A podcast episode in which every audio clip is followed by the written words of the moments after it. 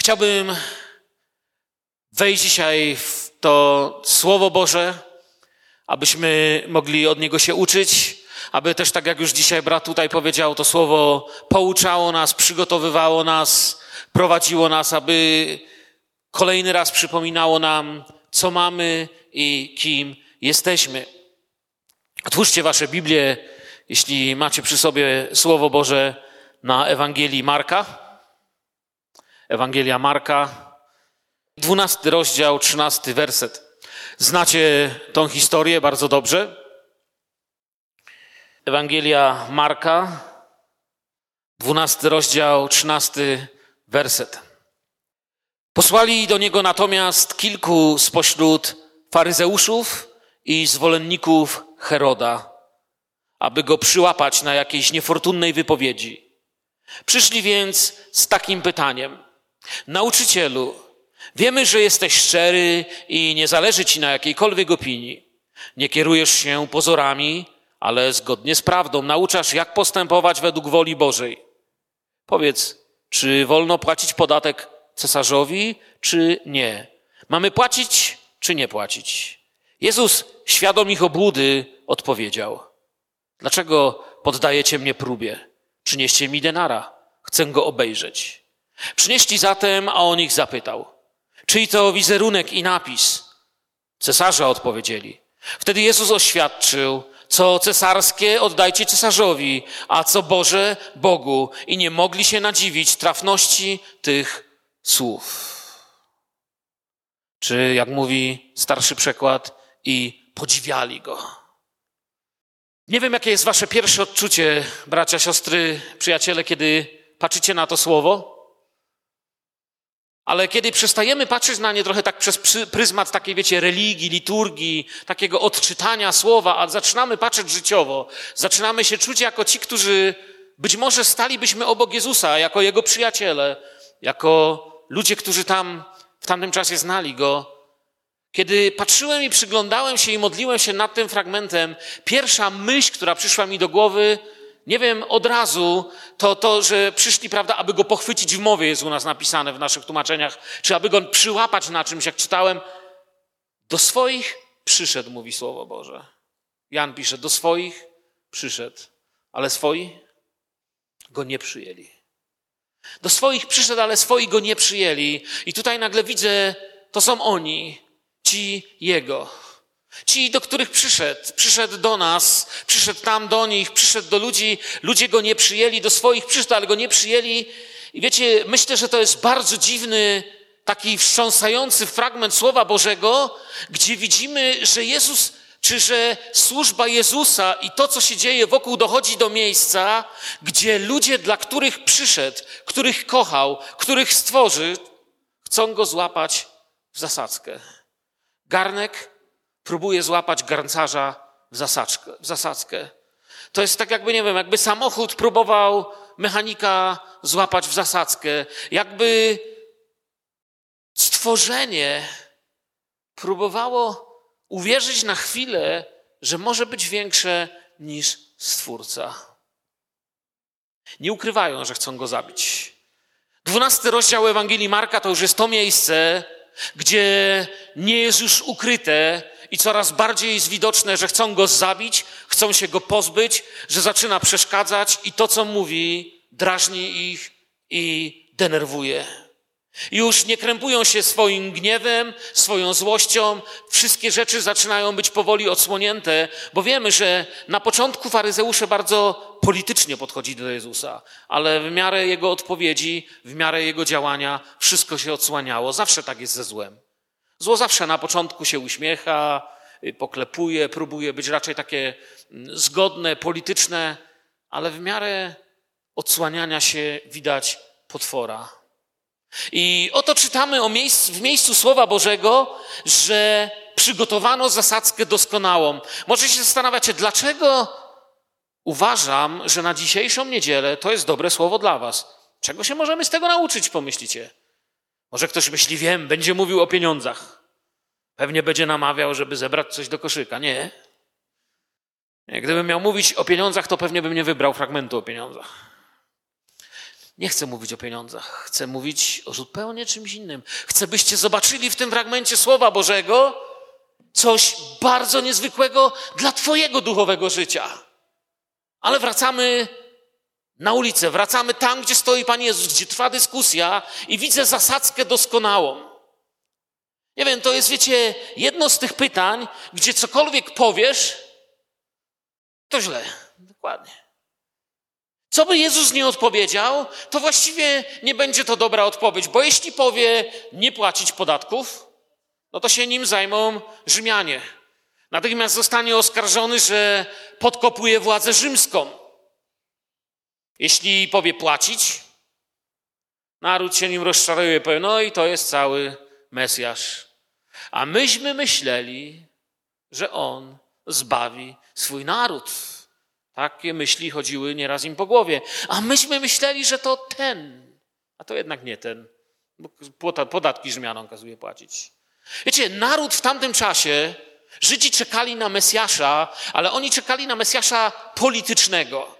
Mesjasza, który przyjdzie, podwinie rękawy, zbierze armię i cudownym sposobem pobije Rzymian, weźmie władzę, nareszcie nasze będzie na, do, na górze, cudze będzie na dole, my zwyciężymy, źli uciekną do domu i będziemy żyli długo i szczęśliwie. Ale Mesjasz nie miał takich planów.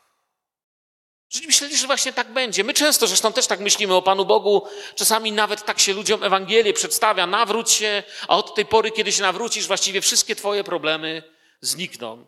W miarę, kiedy czytam historię Kościoła, widzę, że kiedy się ludzie nawracali, to problemy nie znikały, ale się zmieniały. Mieli inne i mieli czasem więcej. Myśleli, wiecie, fajnie będzie, przyjdzie Mesjasz, pokona Rzymian, nic nie trzeba będzie dawać, nic nie trzeba będzie robić, tylko brać i się cieszyć. Ale Jezus nie stosuje wybiegu politycznego. Nie mówi jedynie, hmm, co wam tu odpowiedzieć, no wiecie, bo czasami my tak widzimy ten fragment. Wiecie, dajcie każdemu, co mu się należy. To nie jest to, co tutaj naprawdę jest powiedziane. Pozornie tak to wygląda. On nie chce ludzi też wyśmiać. On chce pokazać, co komu się należy, ale na gruncie prawdy duchowej, na gruncie prawdy przemieniającej życie, a nie na gruncie prawdy politycznej. Nie politycznie dajcie komu się należy, to wiecie co, najlepiej idźcie do kościoła i dajcie Bogu, a potem zapłaćcie podatek Rzymowi i będzie, będzie Pan Bóg zadowolony i Rzym zadowolony. To nie jest to, co Jezus tu próbuje powiedzieć. Czy co mówi. Władza danego króla sięgała tam, gdzie był w obiegu jego pieniądz. Tak było kiedyś, tak jest dzisiaj. Tyle, że nie ma króli, są inne władze, inne, inaczej są ustanowione kraje. Chcę Wam pokazać, jakie jest tło tej historii.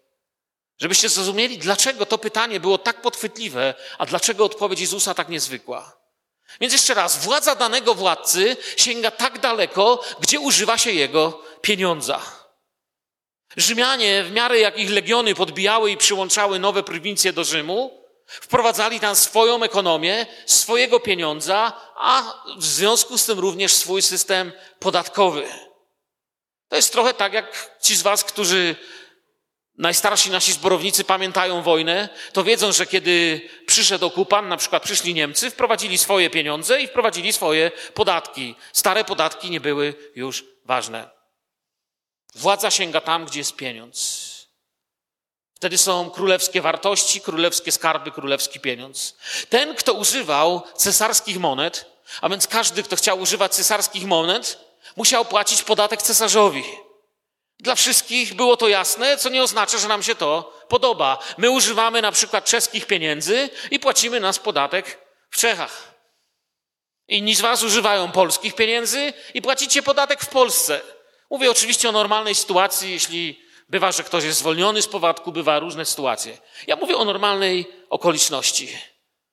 Jezus przyszedł nie aby teraz sprowadzać anarchię, aby buntować innych, ale Jezus przyszedł, by wzywać ludzi, aby oddali Bogu to, co się należy Bogu, ale na pewno nie chodziło mu o denary, ani nie chodziło mu o to, co ludziom się wydawało. Bóg nie zamierzał, po pierwsze, niczego Rzymianom zabierać. Ludzie chcieli go tak troszeczkę wmanewrować, żeby wyszło, że pewnie Pan Bóg chce coś zabrać Rzymianom. Wiecie, śmiać mi się chce. Wiecie dlaczego? Czy Jezus by musiał przychodzić, gdyby chciał coś zabrać Rzymianom? Mało ma legionów, Czym były legiony rzymskie wobec legionów aniołów, gdyby chciał je posłać? Legiony aniołów jednego anioła by posłał. Przypomnijmy sobie historie, które mamy tylko w Biblii o aniołach. Starczyłby jeden. I cesarz rzymski zostałby w skarpetach nic by mu nie zostało. Gdyby Bóg chciał coś zabrać nam, czasami my tak się, wiecie, też zachowujemy, jakby Pan Bóg nam chciał coś zabrać, tak jakbyśmy nie rozumieli, że Bóg nie potrzebuje powiedzieć nam o swojej miłości. Bóg nie potrzebuje opowiedzieć nas, nam o tym, że nas kocha, opowiedzieć nam o krzyżu, o Golgocie, o Jezusie, dać całą tą cudowną Ewangelię, opowiedzieć o Betlejem, o Kanie, o uzdrowieniach, o, o, o niezwykłych ludziach, których przemienił, o tym, jak wziął krzyż, jak poszedł na Golgotę, jak zmartwychwstał zmartwychwstał trzeciego dnia. On nam nie musi tego opowiedzieć, żeby nam po prostu tylko coś zabrać. Na to nie musiał przychodzić Mesjasz, na to nie trzeba było by Pana Jezusa. Rzymianie mieli coś, co Bóg chciał i mieli to również Żydzi. I wy dzisiaj w tą niedzielę, w ten zimowy poranek też to macie. Czegoś, co Bóg chce w twoim życiu i nie są to monety ani pieniądze, które mogą dzwonić w naszej kieszeni. Dzisiaj pieniądz wygląda inaczej, ale nadal nie o niego chodzi Bogu.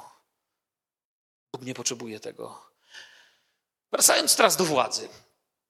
Władza zawsze zabierała podatki. To jest normalne, prawda? Nie ma takiej władzy, co nie zabiera podatków. Jeśli nie zabiera władza podatków, to są dwa wyjścia. Albo przestanie istnieć, albo ma jakieś inne źródła, żeby państwo się utrzymywało, ale to nie jest wykład teraz ekonomii.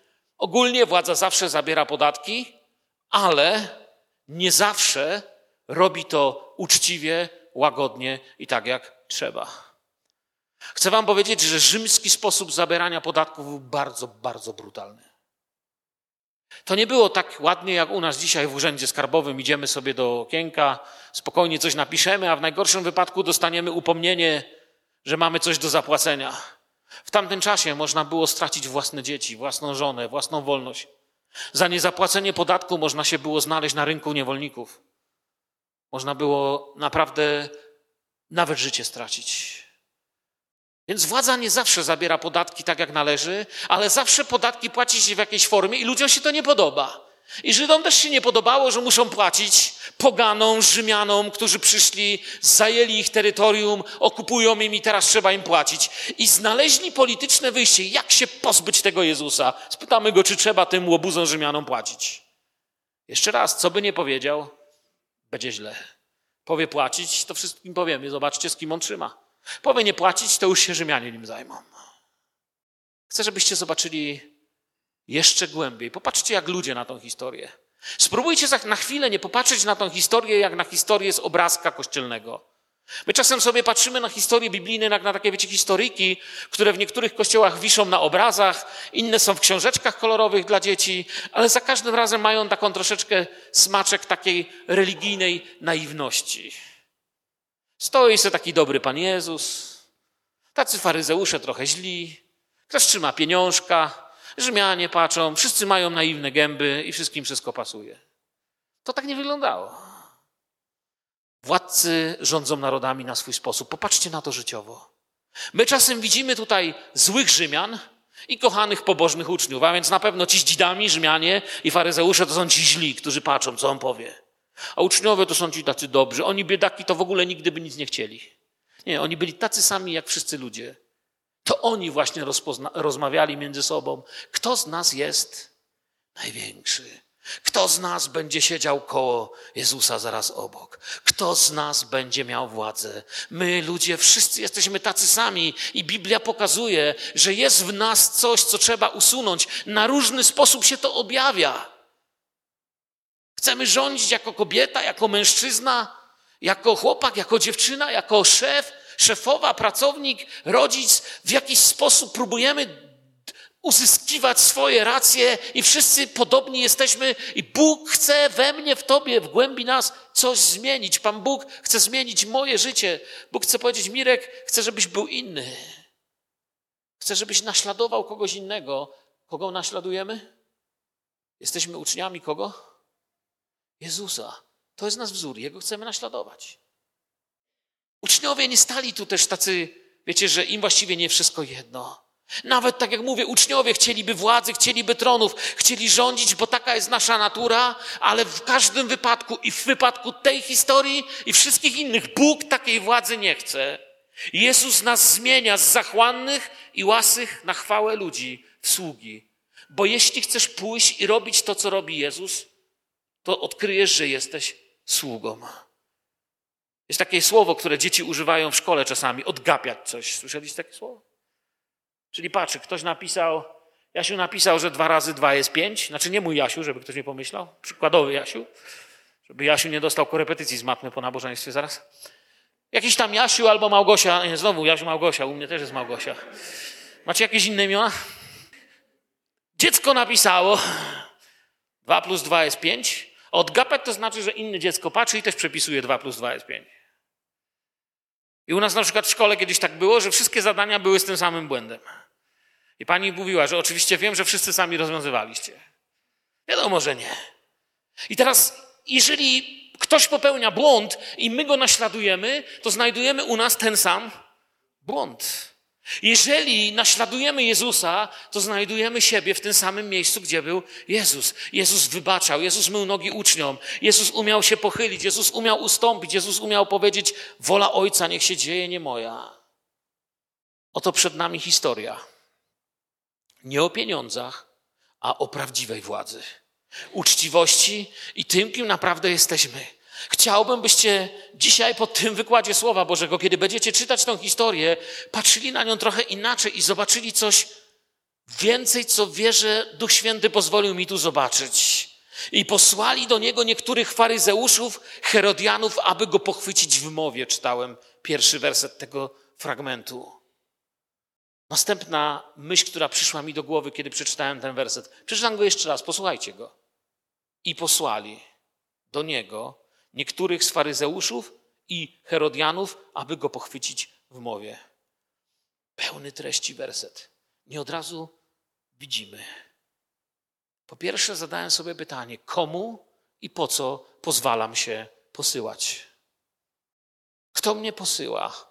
Kto używa moich myśli, kto używa moich emocji, komu pozwalam się posywać, komu pozwalam się nakręcać, kto nakręca moją pasję, kto napełnia mnie, dla kogo występuję, kim naprawdę jestem, komu i po co pozwalamy się posyłać, bo Jezus chce nas posyłać, a więc czyje my pełnimy posłannictwo. Druga rzecz, którą widzę w tym wersecie, faryzeusze i Herodianie połączeni. Normalnie diabelski cud oglądacie. Ci ludzie się nienawidzili z całej duszy. Diabelski cud. Już w Marka, w trzecim rozdziale, w szóstym wersecie i dalej, kiedy czytamy Ewangelię Marka, tam już zobaczyli wspólne interesy. Chwas faryzeuszy i Heroda staje się coraz bardziej jadowity i żrący. Jezus od początku mówił, że to jest kwas faryzeuszy i Heroda. Dwa zupełnie inne sposoby myślenia, dwóch wrogów, śmiertelnych wrogów, połączonych jeszcze większą nienawiścią do osoby Jezusa. Wiele razy z tego miejsca mówiłem, że jednym z najgorszych rzeczy, jakie może łączyć ludzi, jest wspólna nienawiść, wspólny wróg. Bo jeśli ciebie i mnie będzie łączył wspólny wróg, to co nas będzie łączyć, kiedy go pokonamy? Nic. Faryzeusze chcą bronić prawa. Herodianie chcą bronić władzy, a Jezus jest przeszkodą w egoistycznym życiu i planach. I dlatego Słowo Boże mówi, że przyszli razem, aby pochwycić, pochwycić. Oto jest cel. Celem jest złapać za słowo. Celem nie jest prawda. Liczyli na to, że Jezus wypowie się przeciwko Rzymowi. Teraz zobaczmy od strony Jezusa. Jezus wiedział, że Rzym wcześniej czy później i tak przeminie. Jezus czytał Księgę Daniela, Jezus był Bogiem, Jezus jest Bogiem. Jezus wie, Jezus wiedział, co będzie. A więc wiedział również i wtedy, że Rzym przeminie, tak jak obecne imperia przemijają, ale wiedział, że jest jedna wieczna rzecz. Ta wieczna rzecz nazywa się ludzka dusza. Wiele razy zachwycony byłem tym, że kiedy jednego człowieka doprowadzi się do Jezusa, kiedy jednemu człowiekowi powiesz Ewangelię, to choćby minęło 100 miliardów, tryliardów, nie wiem czego tam jeszcze matematycznie lat, 100 milionów lat razy, razy tysiąc, to i tak ciągle człowiek, który przyjął Jezusa, który przyszedł do Pana Jezusa, będzie tam, będzie stał przed Bożym obliczem i uwielbiał Boga tylko z tego powodu, że w tej przemijającej rzeczywistości powiedziałeś mu o zbawieniu, albo że tobie ktoś powiedział. To jest coś, co nie przemija. Coś, czego nam się nie da zabrać, coś, co nie spłonie. Jezus wiedział, że dusza ludzka jest wieczna. I on miał inne cele. Nimi kierowało, aby go pochwycić. Nim kierowała miłość, ponieważ on powiedział, że niczego nie mówił, czego by nie wziął od ojca, niczego nie robił, czego by nie wziął od ojca, niczego nie mówił, czego wcześniej by nie napisano, albo niczego nie robił, jak tylko po to, aby wypełniło się pismo. To było jego życie. Nim kierowała miłość. Wiedzieli bardzo dobrze, że Jezus nie stanie za Rzymem. To wiedzieli. Nie wiedzieli tylko, jak z tego wybrnie. Zabrali się do roboty. I przyszli więc do niego, i znowu chciałbym, abyście wpatrywali się w słowo. Teraz widzicie tło, a teraz zobaczcie na sedno. Przyszli więc i rzekli do niego: Nauczycielu, wiemy, że jesteś szczery i na nikim ci nie zależy. Nie oglądasz się bowiem na żadnego człowieka, ale po prawdzie nauczasz drogi Bożej. Czy wolno płacić podatek cesarzowi, czy nie? Mamy płacić, czy nie płacić? Przyszli więc. Widzę z ich strony wielki ruch. Wiecie, kiedy się czyta Ewangelię Marka, to widać ruch Jezusa. Widać, jak się Jezus przemieszcza. Od modlitwy do cudów, do cudów, do cudów, do czynienia dobra, do nauczania, do kolejnej modlitwy.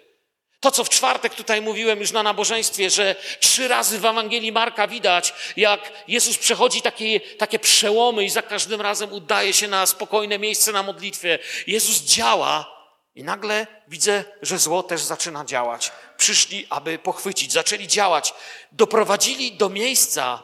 To jest to miejsce, przyjaciele, od którego zaczyna się w Ewangelii Marka dziać to wszystko, co w przyszłości sprawi, że nawet słońce zgaśnie i nie będzie świecić. Kiedy go doprowadzą tam, dokąd chcą, na krzyż. To doprowadzi do tego miejsca. Ale najpierw chcę zwrócić coś uwagę. Posłuchajcie bardzo trzeźwo teraz.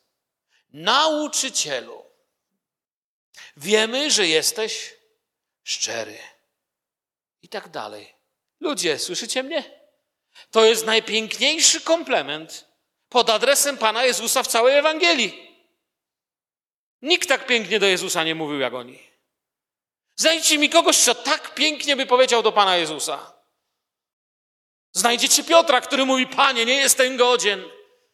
Znajdziecie różnych uzdrowionych, którzy nie wiedzą, co mają robić. Ale takiej gadki nie znajdziecie. To są najpiękniejsze słowa pod adresem Pana Jezusa w całej Ewangelii. No właśnie. Słowa, słowa, słowa. Jak łatwo nam przychodzą. Ja pamiętam jeszcze w czasach, jak byłem kapelanem więziennym, jak do mnie więźniowie pisali po różne rzeczy. Wiecie, myśmy między innymi po listach potrafili rozpoznać, który człowiek naprawdę się nawrócił, a któremu chodzi o trampki. Albo jakąś inną paczkę, najczęściej o trampki, albo jakieś buty, albo coś. I to nie chodziło o to, myśmy chętnie je tam zawozili, dawali. Myśmy wiedzieli, szczególnie, wiecie, rosyjskojęzyczni więźniowie byli bardzo biedni w tamtym czasie. To nie był problem pomagać im, ale jakbyście widzieli te listy. Szanowny bracie kaznodziejo, Mężu Boży, prawdziwie zwastujący, zmartwychwstałego nam Syna Bożego, Jezusa Chrystusa, panującego nam w mocy, który przyjdzie wkrótce, sądzić żywych i umarłych, a królestwu Jego nie będzie końca. Pozdrawiamy Cię. Wow! Wiecie o co mi chodzi? Oni potrafili. Czy mógłbyś wysłać talon na paczkę? Czy zrealizować? Myśmy to robili, bo ich kochaliśmy. Ale widziałem, jaką gadkę mieli. Gdybyśmy mogli posłuchać czasami ludzi religijnych w kościele, którzy sprawiają kościołowi tylko problemy w ewangelizowaniu, w nauczaniu, we własnym życiu. Jak my pięknie potrafimy religijnie mówić. Jak już żeśmy się przyzwyczaili do tego, że był fajny czas, błogosławię cię, bracie. Nie? Tak, czasem już nawet nie wiemy, ty, a co to znaczy. Tak, przecież tak fajnie, fajnie to idzie. Te wszystkie nasze olabogi, te wszystkie nasze chwała Panu. Zawsze się będę śmiał z tego człowieka, co przyszedł do księgarni chrześcijańskiej. Jak ta gorliwa siostra spojrzała na niego i mówi, chwała Panu, on biedak pierwszy raz był. Patrzy na nią, nie wiedział, co powiedzieć. Mówi, chwała Pani. To jest nasz język, nasz slang. I on nie zawsze jest zły, nie zrozumcie mnie źle. Ale patrzę tutaj na nich i widzę, jak my pięknie potrafimy mówić. Największy komplement pod adresem Jezusa mówią ludzie, którzy przyszli, żeby go złapać. Chwała Panu. Panie, jesteś nauczycielem dobrym, szczerym, Ty tak dobrze uczysz. Powiedz, bulić czy nie bulić? Płacić czy nie płacić? Nauczasz drogi Bożej. Zobaczcie, jak on mówi, drogi Bożej naucza. Ludzie, jaka gadka. Nawet ja nie wiedziałem, jak się nawróciłem, że to jest droga Boża. Oni wiedzieli wszystko, w końcu to faryzeusze. Czy wolno? Innymi słowami, to co naprawdę pytają, po pierwsze, żeby pochwycić, a po drugie, co na to Pan Bóg? I teraz, żebyście do końca zrozumieli dalej, co się dzieje, jeszcze raz powiedzmy sobie, co to był podatek. Co to jest podatek? Płacicie podatek? Ktoś z Was może? Ja płacę, wy płacicie. Większość z nas płaci, prawda? Ja go widzę codziennie, co miesiąc na mojej wypłacie. Jest tam. Wolałbym, żeby to, co tam pisze, że zapłaciłem jako podatek, było, nie wiem, na cokolwiek mi dadzą, na dzieci niech mi dadzą. Ale płacimy. Czym jest podatek? Płaciło się go od gruntu w tamtym czasie. Ci ludzie, którzy tam stali, jaki podatek płacili, żebyście wiedzieli. Wtedy nie płacili podatku VAT, nie płacili podatków różnych, które wy dzisiaj znacie. Podatek był wtedy bardzo uproszczony. Płaciło się podatek od gruntu i od osób. Był dowodem poddania się panowaniu Rzymu. Jeżeli płaciłeś podatek, płacenie podatku oznaczało, że poddajesz się panowaniu rzymskiemu, panowaniu swojego władcy.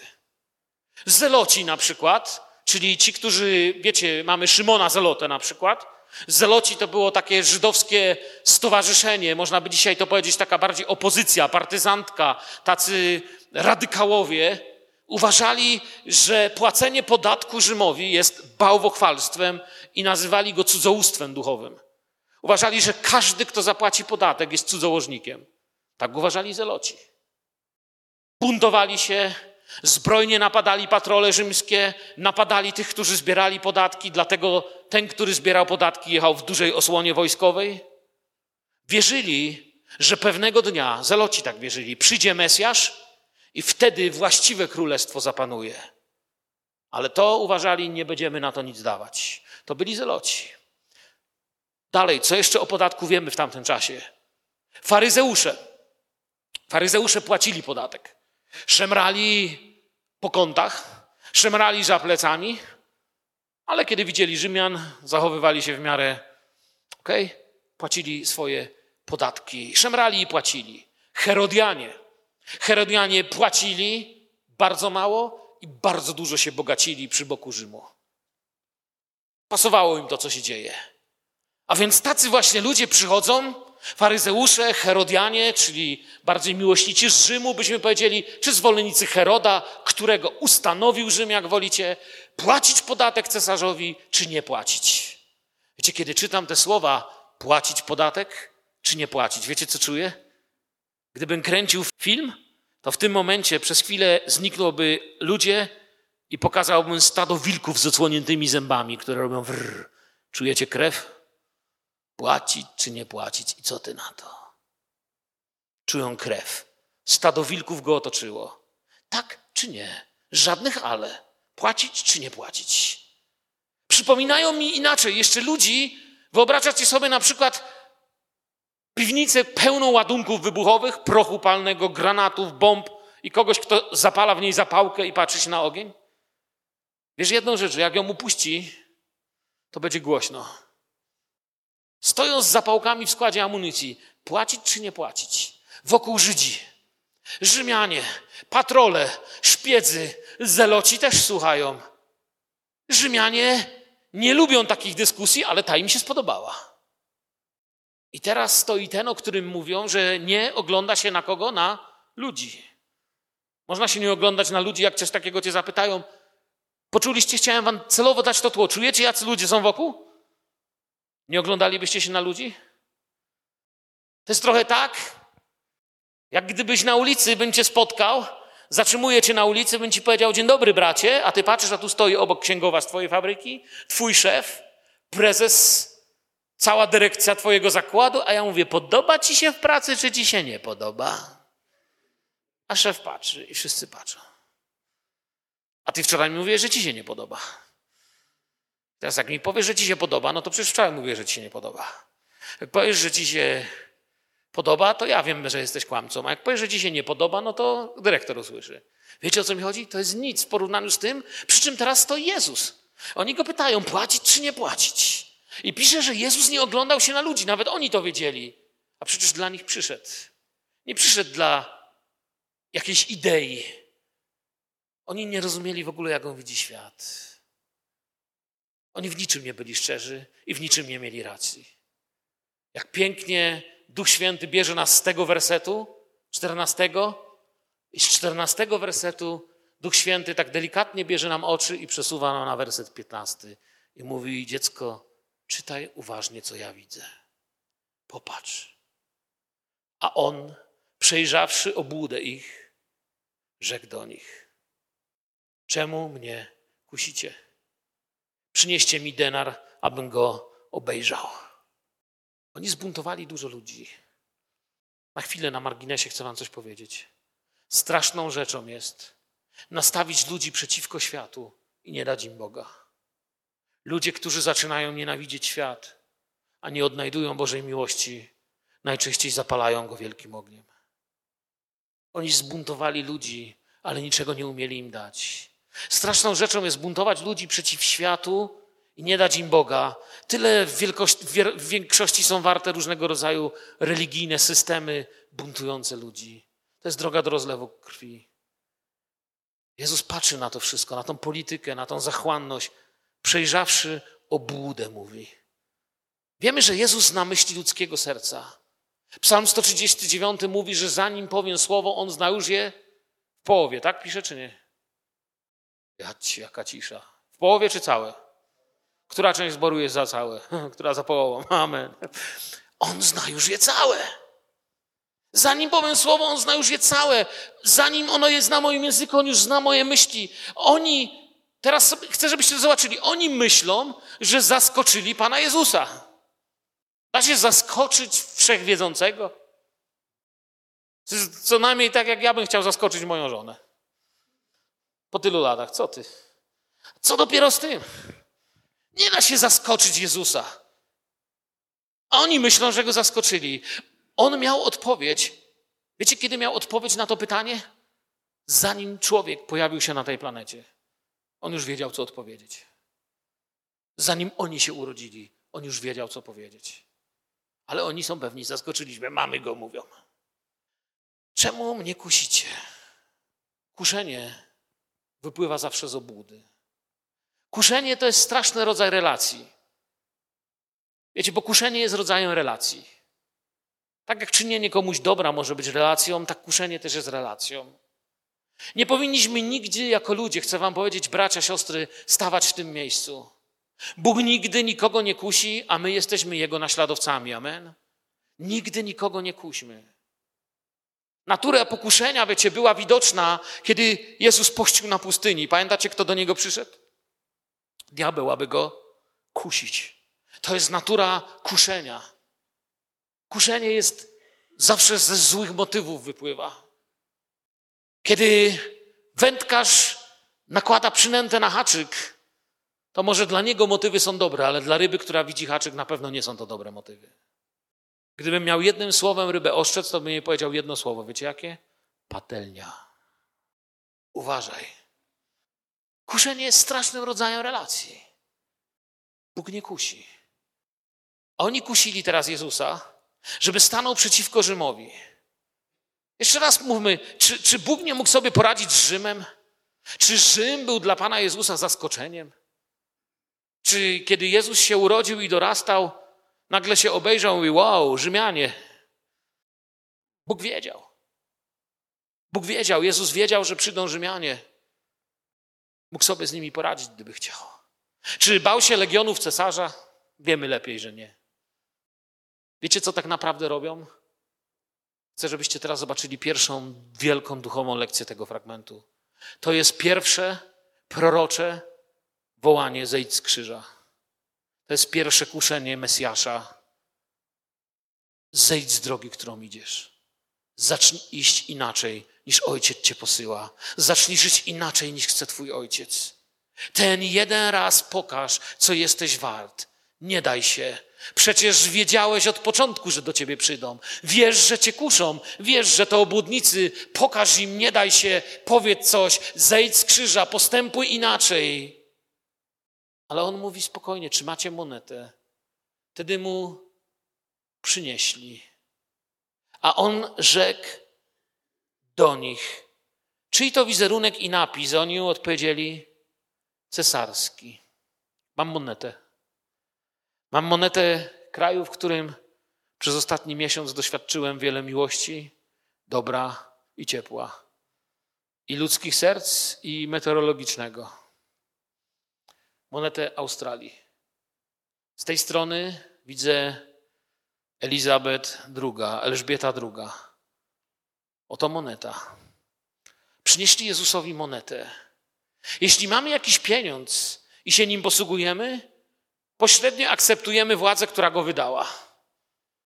Kiedy posługiwałem się tymi pieniędzmi w Australii, akceptowałem władzę, która go wydała. Kiedy się posługuję u nas koronami naszymi, akceptuję władzę, która wydała. Niekoniecznie się we wszystkim z nią zgadzam, ale używam ich środków płatniczych, czy mi się to podoba, czy nie.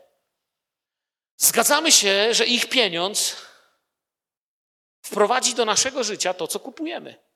Czyli na przykład Republika Czeska wydaje pieniądz, czy Rzeczpospolita Polska wydaje pieniądz. My za te pieniądze ci kupujemy i przez to, że państwo, które jest zarządzane władzą, wydaje pieniądze, my mamy pewien porządek, kupujemy, mamy w domu rzeczy. Tak to działa. Chcę, żebyście to widzieli. Pieniądz wydaje władza. Macie denara? Pierwsza wielka rzecz, którą jeszcze widzę, czy druga już teraz. Zwróćcie uwagę, że Jezus nie miał swojego denara. To oni mieli. Oni przyszli go oskarżyć, ale to nie on miał denara, a oni. To jest już ciekawe. Nikt nie widzi tego, że Jezus nie miał denara. Nie pisze, że Jezus pogrzebał w kieszeni i wyciągnął. Mówi, zaraz tu mam palestyńskie, rzymskie. Tak, o tu mam. Nie. On nie miał. Macie pieniądze? I ci sami, którzy go przyszli buntować, sami grzebią w kieszeniach, mówią masz. To oni mają pieniądze. Oni mają denara i mają własną pułapkę, własną pułapkę. Jak psalmista mówił w siódmym psalmie, pamiętacie, wykopał dół głęboki, wybrał z niego ziemię, ale w końcu sam wpada w pułapkę, którą zastawił. Wiecie, w Polsce jest takie przysłowie, kto dołki kopie, ten sam w nie wpada. I, nie wiem jak tutaj, ale y, jakby to było po czesku, nie, nie, tak samo jest po czesku. Wiecie, ludzie myślą, że to myśmy to wymyślili. Zobaczcie, Pan Bóg to powiedział. Wykop dziurę, sam w nią wlecisz. Jego złość spadnie na jego głowę, a jego niecne czyny przygniotą mu skronie. Będę dziękował Panu, bo jest sprawiedliwy. Śpiewem będę chwalił Najwyższego. Psalm 7, 16, 18. Nie kop dziury. Pan ich pyta, czyj to wizerunek i napis? A oni odpowiadają, czyj? Cesarski. Co było narysowane na monecie, którą trzymał Jezus? Chcę, żebyście to wiedzieli. Na monecie, którą podniósł do góry Pan Jezus i zaczął im pokazywać, była narysowana podobizna Tyberiusza, cesarza i jego matki. Tyberiusz z matką byli na tej monecie. Żydzi nie powinni mieć żadnych podobizn. Oni nie powinni mieć jakichkolwiek podobizn, ale to oni mają przy sobie monetę, nie on. A więc z jednej strony mamy Tyberiusza i jego matkę, i na denarze również znajdujemy napis na tym, który trzymał Jezus. Tyberiusz, imperator, Cezar, syn boskiego Augusta. Taki był rzymski napis. Tyberiusz, imperator, Cezar, a na samym dole pięknie syn boskiego Augusta. I ci, którzy przychodzą Jezusa oskarżać, podają mu to, co noszą w kieszeni. Jezus też miał królewski napis. I to jest to, co chciałbym, byście w tej historii zobaczyli. Cezar rządził światem i miał napis, że jest synem boskiego Augusta. Jezus, mój król, jakiś czas później nad swoją głową również dostanie napis. I będzie na tym napisie pisało król żydowski również będzie miał napis. Jezus chce nam pokazać, byśmy sobie wiedzieli, kto jest naszym królem i który król kieruje naszymi motywami. Jezus miał ten królewski napis nad głową na krzyżu. I dzisiaj wierzę, że Duch Święty uczy nas lekcji. Oto nasza lekcja wartości. Co ma wartość w Twoich poczynaniach? Kto jest Twoim królem?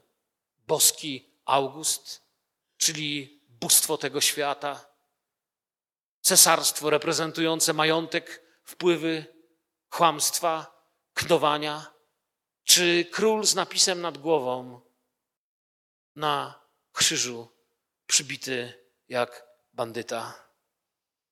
Wtedy Jezus odpowiedział im: Oddawajcie, co jest cesarskiego cesarzowi, a co jest Bożego Bogu, i podziwiali go, bo byli tacy, którzy usłyszeli to, co powiedział. I wiecie, co zrobili ci, którzy usłyszeli to, co powiedział?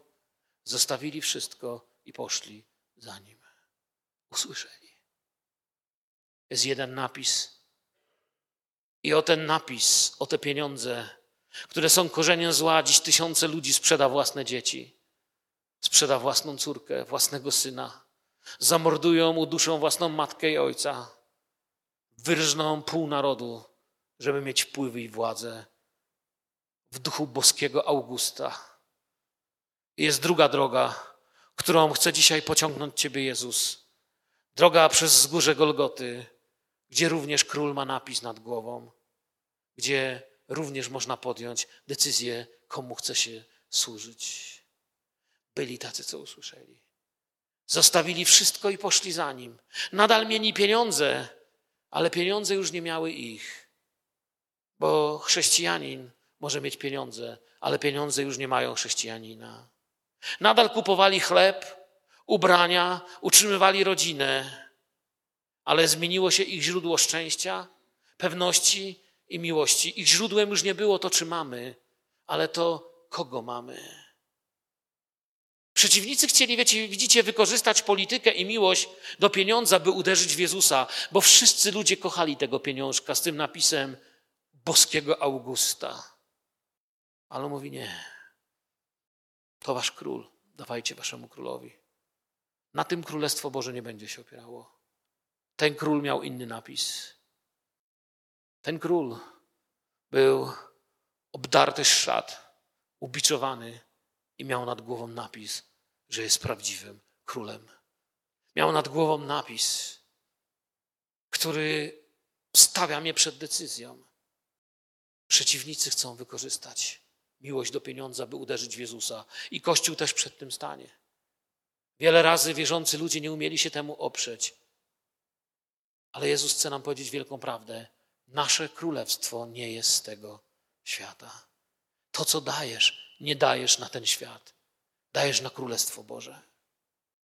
Gdy już to, co cesarskie zostało załatwione, nauka brzmi dalej. A więc co cesarzowi, daj cesarzowi, ale Jezus dalej uczy, co jest Bożego, daj Bogu. Gdybym wziął dowolnego człowieka z was siedzącego tutaj, bez względu na to, czy byłby to brat Jasiu, ciocia Rudka, czy któryś z braci sióstr siedzących tu z przodu, gdybym postawił was, przytulił i zapytał was, kochany zboże, kogo widzicie? To powiedzielibyście mi, no nie wiem, Jasiu, Rudka albo ktoś z braci. Nie. Ja bym zapytał głębiej, kogo widzicie? I stworzył Bóg człowieka na swoje podobieństwo, na swój obraz. Stworzył go. Dajcie mi człowieka, co widzicie? Czyj wizerunek, czyj napis? Oto do kogo należy każdy z nas i komu powinien oddać swoje życie. Na pieniądzu był napis boskiego Augusta i dlatego pieniądze należały się komu? Boskiemu Augustowi, cesarzowi. Ale na tobie jesteś stworzony na obraz Boga. I jako największa wartość na tym świecie, Twoje życie należy się Jezusowi Chrystusowi, Twojemu Stworzycielowi. Czy widzicie, co Jezus nas dziś uczy? Twoje życie należy się Twojemu Stworzycielowi. Nawet Piłat pewnego dnia będzie miał pewne olśnienie i powie, spojrzawszy na poranionego, ubiczowanego Jezusa, oto człowiek. Co widzicie? Na człowieku jest wizerunek Boga. Człowiek nie jest Bogiem. Denar był cesarza i wrócił do cesarza. Człowiek należy do Boga i powinien wrócić do, do Boga. Drogą do tego jest naśladowanie Jezusa. I dlatego Jezus wyciąga ten pieniądz i mówi: Dajcie co cesarzowi carskie. I ci, co usłyszeli, poszli za nim. Chcę, byście to zobaczyli. Człowiek należy do Boga. Twoje życie należy do Boga. Popatrz na siebie w lusterku. Może ci się nie podoba. Może kiedy miałeś 20 lat, wyglądałeś jak trzeba. Nie przejmuj się, ja widzę, że nam lata ubywają. Jak patrzę w lusterko, no nie jestem zachwycony. No. Patrzę na siebie, też nie jestem zachwycony. Wolałbym te, wiecie, tak jak na fotkach było sprzed 25 lat, to był lepszy obraz. A marginesie mówiąc, nie wiem, czy zauważyliście, że kiedyś telewizory były grube, a ludzie chudzi. A teraz ludzie są grubi i telewizory chude. Wszystko się pozmieniało na tym świecie. Ale kiedy patrzymy w lustro, czy obraz widzisz? Chcę jeszcze raz, byście to usłyszeli. Denar należał do cesarza, wrócił do cesarza. Człowiek jest stworzony na obraz i podobieństwo Boga. Musisz wrócić do Boga, należysz do Boga, jesteś Jego własnością. Tylko przez naśladowanie Jezusa, narodzenie się na nowo, można wrócić do Niego. Tylko przez to może powstać Kościół wolny od naszych ambicji, zachłanności i pychy. Kościół dla braci, Kościół dla sióstr, gdzie przebywa Pan, gdzie ludzie zobaczyli, że są na podobieństwo Boga, że nasze życie należy do Królestwa Niebieskiego. Dlatego właśnie ludzi nie wolno znieważać. Jak lekko przychodzi czasami znieważać, bić, ubliżać drugiemu człowiekowi.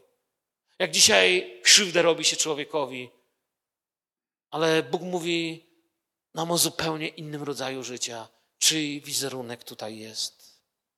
Pieniądz nie był cesarzem, ale ma jego wizerunek. Człowiek nie jest Bogiem, ale ma jego wizerunek. Jest stworzony na obraz. Jeśli zawsze będziemy mieć Boga na pierwszym miejscu, jeśli będziemy żyli w ten sposób właśnie, że oddaję Tobie siebie, moje życie, to co jest, to nie będziemy mieć problemu ze zrozumieniem tego, co cesarskie. Jeśli nasze serce, motywy, myśli, słowa należą do Pana, to będziemy wiedzieć, co należy do cesarza. Nie będziemy żyli w ciągłym konflikcie, jak ludzie tego świata. Chcę Wam powiedzieć coś jeszcze o pierwszym kościele, zanim skończę. Pierwszy kościół, chrześcijanie, płacili podatki i nie mieli z tym żadnego problemu. Ale zaczęli być coraz bardziej prześladowani. Zaczęto ich coraz bardziej wykorzystywać oszukiwać, zabierać im coraz więcej, rabować. Wiecie, jaka była obrona pierwszego kościoła na to? Wszystko, co mieli, wnieśli do kościoła i mieli wszystko wspólne. I w ten sposób od żadnego z nich nie można było nic zabrać, ponieważ wszystko, co posiadali, było w całym kościele.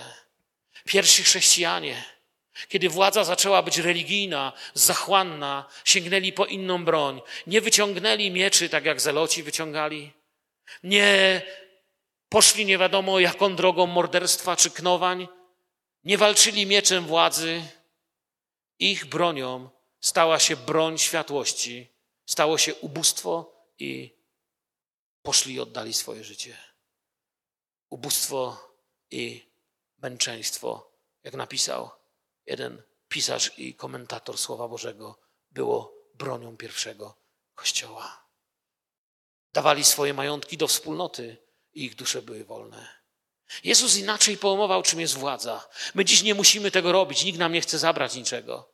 Ale uwierzcie, że gdyby przyszedł czas, że zaczęlibyście tracić wasze domy, wasze finanse, wasze samochody, wasze oszczędności, szybko byśmy odkryli, że najbezpieczniej trzymać się razem.